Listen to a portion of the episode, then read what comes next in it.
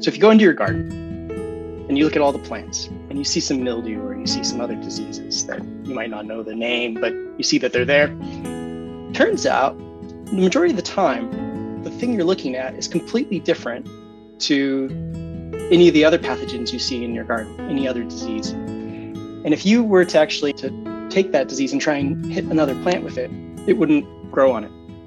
And that's what we call non-host resistance, the observation that most plants are resistant to most pathogens.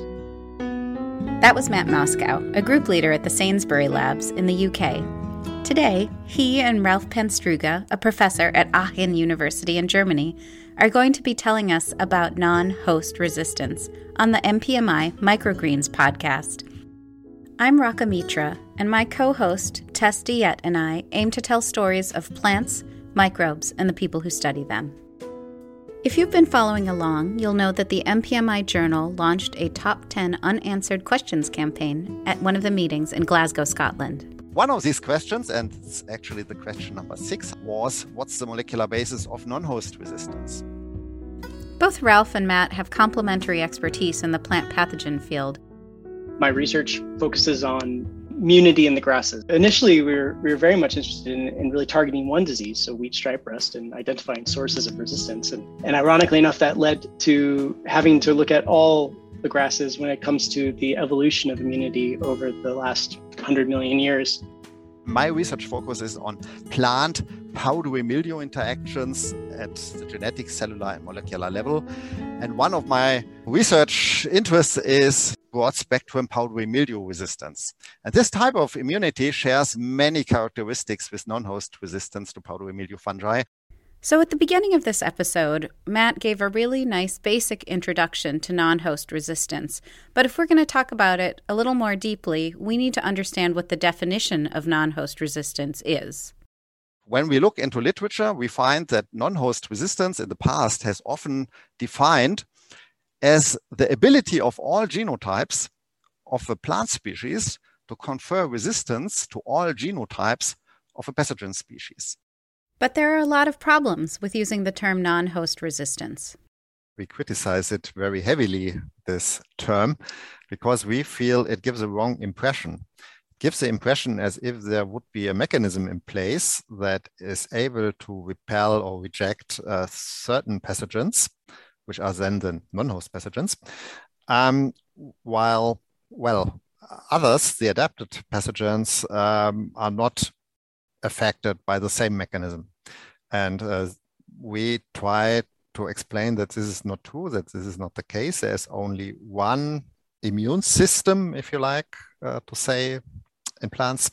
And uh, this immune system can either be effective and then um, a challenge fails, and then we have a non-host situation. Or it can be ineffective because the pathogen is able to overcome this immune system in a way, and then it's an adapted pathogen and a compatible interaction. But it's uh, it's one and the same immune response in the end. So, Ralph and Matt had to write an article titled, What is the Molecular Basis of Non Host Resistance? while at the same time acknowledging that there is no unique molecular basis of non host resistance the title was more or less that was set it was given by the 10 questions and that was exactly the phrasing of the question. There's this long ongoing debate uh, what is non-host resistance? What is its molecular basis? And if we would have this title then people would look at it. So what is it um, actually? And and then we had the reader on our side and then we could tell him look there is no really special dedicated basis of non-host resistance uh, and then we could develop our ideas about it. I guess the second question to the title was is the molecular basis any different than the plant immune system? Or are they effectively the same thing? And for the most part the answer was yes. And then if it is the plant immune system to, to what extent do the various components contribute and the existing literature that establishes that so, in their article, Ralph and Matt point out a number of problems with thinking about non host resistance the way we have in the past. I like to think of this as their top 10 ways to think about non host resistance more carefully. Let's start with the definition. Uh, of all genotypes of a, of a, a, plant species against all um, genotypes of a pathogen species. There are potential problems of this definition when you have a closer look at it. One problem is that it is virtually impossible to test all existing genetic variants of a given plant species against all existing genotypes of a pathogen species.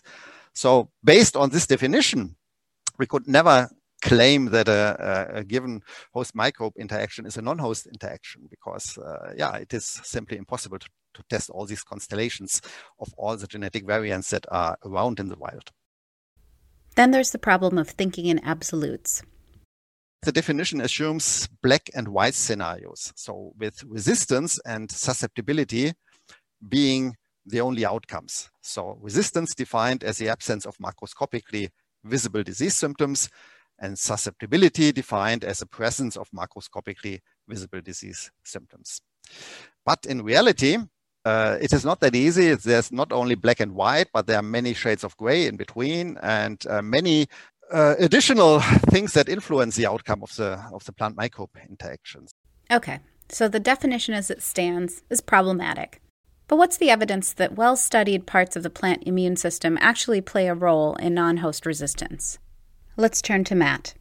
Do nucleotide binding leucine rich repeat proteins play a role in non host resistance? This is, of course, a prolific gene family in plants, having the nucleotide binding to ATP or ADP in a C terminal leucine rich repeat domain, and are the most common cytoplasmic immune receptors. And many R genes that have been cloned are encoded by this same class. We know that these proteins function through recognizing effectors. So we have the direct recognition where the LRR binds to the effector, uh, often in the leucine repeat region. There's also the guard based model wherein the NLR recognizes the molecular status of a host protein. That's the target of the effector. And through some modification of that leads to that recognition and, and subsequent signaling that leads to resistance. And of course, a recent model is the integrated decoy or integrated domain model, where the host protein is integrated within the NLR either through an N or C terminal fusion, in a few rare cases, uh, integrated within the NB domain, and then leads to immunity. So, just to back up, in case that went a little fast, pathogens secrete proteins called effectors, and plants have resistance or R genes that encode proteins that either directly bind to the effector or recognize when the effector is doing its job. When an R protein recognizes a pathogen effector, it can cause the plant to rapidly kill off parts of its tissue, which prevents the pathogen from spreading to other areas. This is called the hypersensitive response, or HR. What we do know, of course, is that there's a frequent occurrence of HR, the hypersensitive response, in non host resistance. NLRs may play a more substantial role when a pathogen is more closely related to the adapted pathogen, whereas in non-adapted pathogens that are much further away from the host infecting pathogens, that PRRs may play a greater role. PRR stands for Pattern Recognition Receptor, which recognize common parts of pathogens, like bacterial flagellin, and when triggered lead to a plant defense response. These are known to be involved in non host resistance. A good example that's come out recently was the identification of resistance genes to Albugo candida, which is a causal agent of white rust in Brassica species. And what they demonstrated was that NLRs were playing a role in immunity to Albugo candida. And they did this by using a MAGIC population where they could actually identify transgressive segregants that lacked the considerable resistance that's common in Arabidopsis to this pathogen. And so, in the end, identifying multiple resistance genes against white rust. This has been demonstrated in other systems as well, particularly in Magnaporthe oryzae, where the non-host status of different lineages is due to the presence of R genes that are, in this case, MBLRs, they're conferring resistance. Okay, so if R proteins, which recognize effectors, are important for non-host resistance, then I suppose effectors are too. We know that uh, pathogen effectors are recognized by plants in many non-host interactions, and we also know of, of some examples uh, that have shown that a single effector can determine the host or non-host status of, of a pathogen. Perhaps this is a good time just to mention that unifying themes is a difficult thing, of course, because each plant pathogen constellation may have a different outcome as a result of the unique interaction of those two species. So it seems that non host resistance involves a lot of parts of the plant immune pathway that have been discovered before. Well, the, the, the, joke has been so far that, that my group is just cloning genes that were already cloned.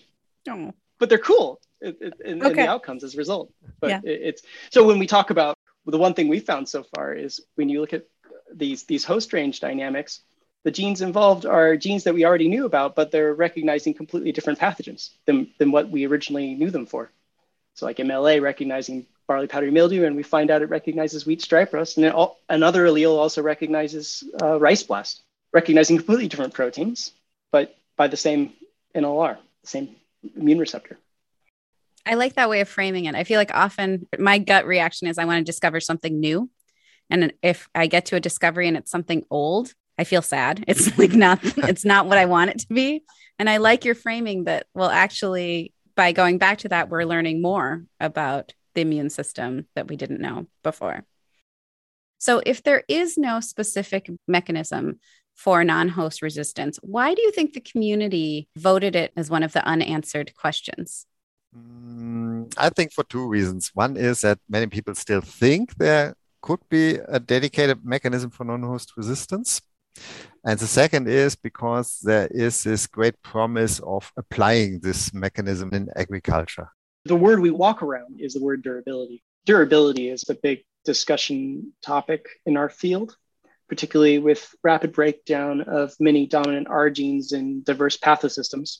But the problem, of course, is testing durability is rare and it's challenging because that can only be done over many years. It takes a long time to be able to use the word. If you're talking about 10 years, you have to then deploy it over a wide area. So you won't know if it's durable until afterwards.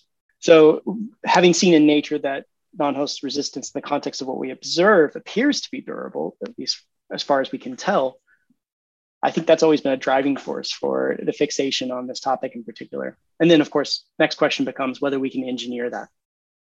If you were to reframe the question, instead of it being what is the molecular basis of non host resistance, what do you think the question should be? That's a good question. you can think about it, take your time.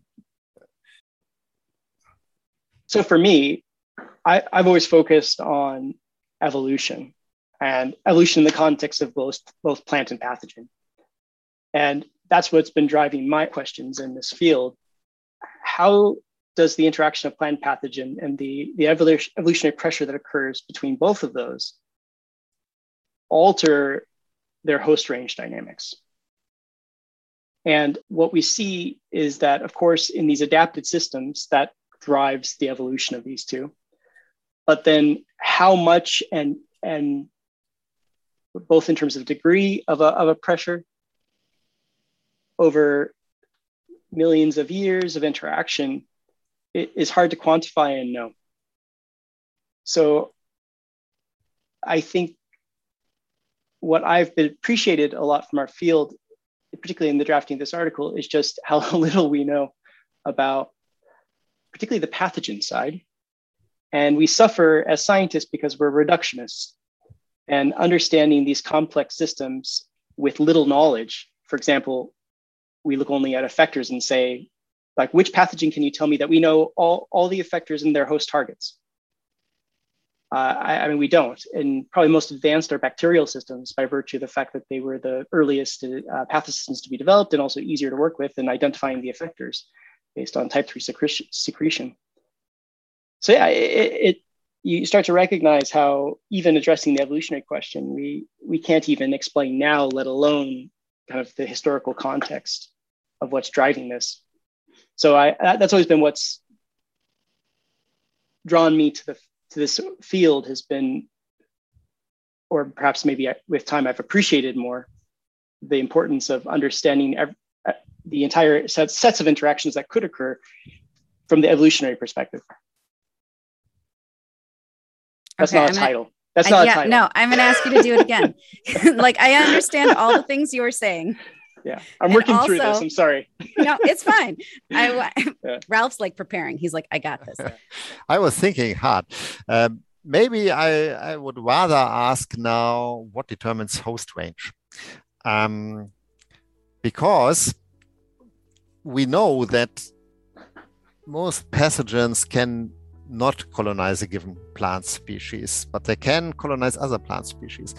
And why is that really? So it's interconnected to the question of non-host resistance, but uh, it goes a little bit in the direction what Matt just said. So if we know all these effectors, can we then predict what could be a host of this pathogen and why this would be a host of the pathogen? And can we predict why another plant would not be a host of this pathogen? And is it only the interaction and the match of an effector to its host target, which determines this, or are there other factors?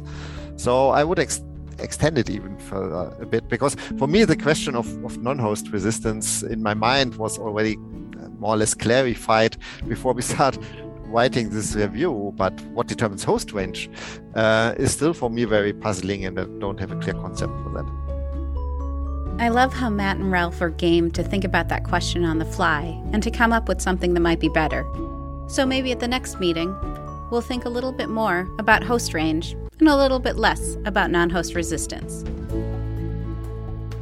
You've been listening to MPMI Microgreens. I'm your host, Raka Mitra, along with Tess. Thanks to Matt Moscou and Ralph Panstruga for taking the time for some great conversations. Also, thanks to Jean Harris and Ashley Carlin for keeping us going. In the next episode, we'll talk about how Ralph and Matt wrote a review together while living in different parts of the planet during a pandemic. Stay tuned.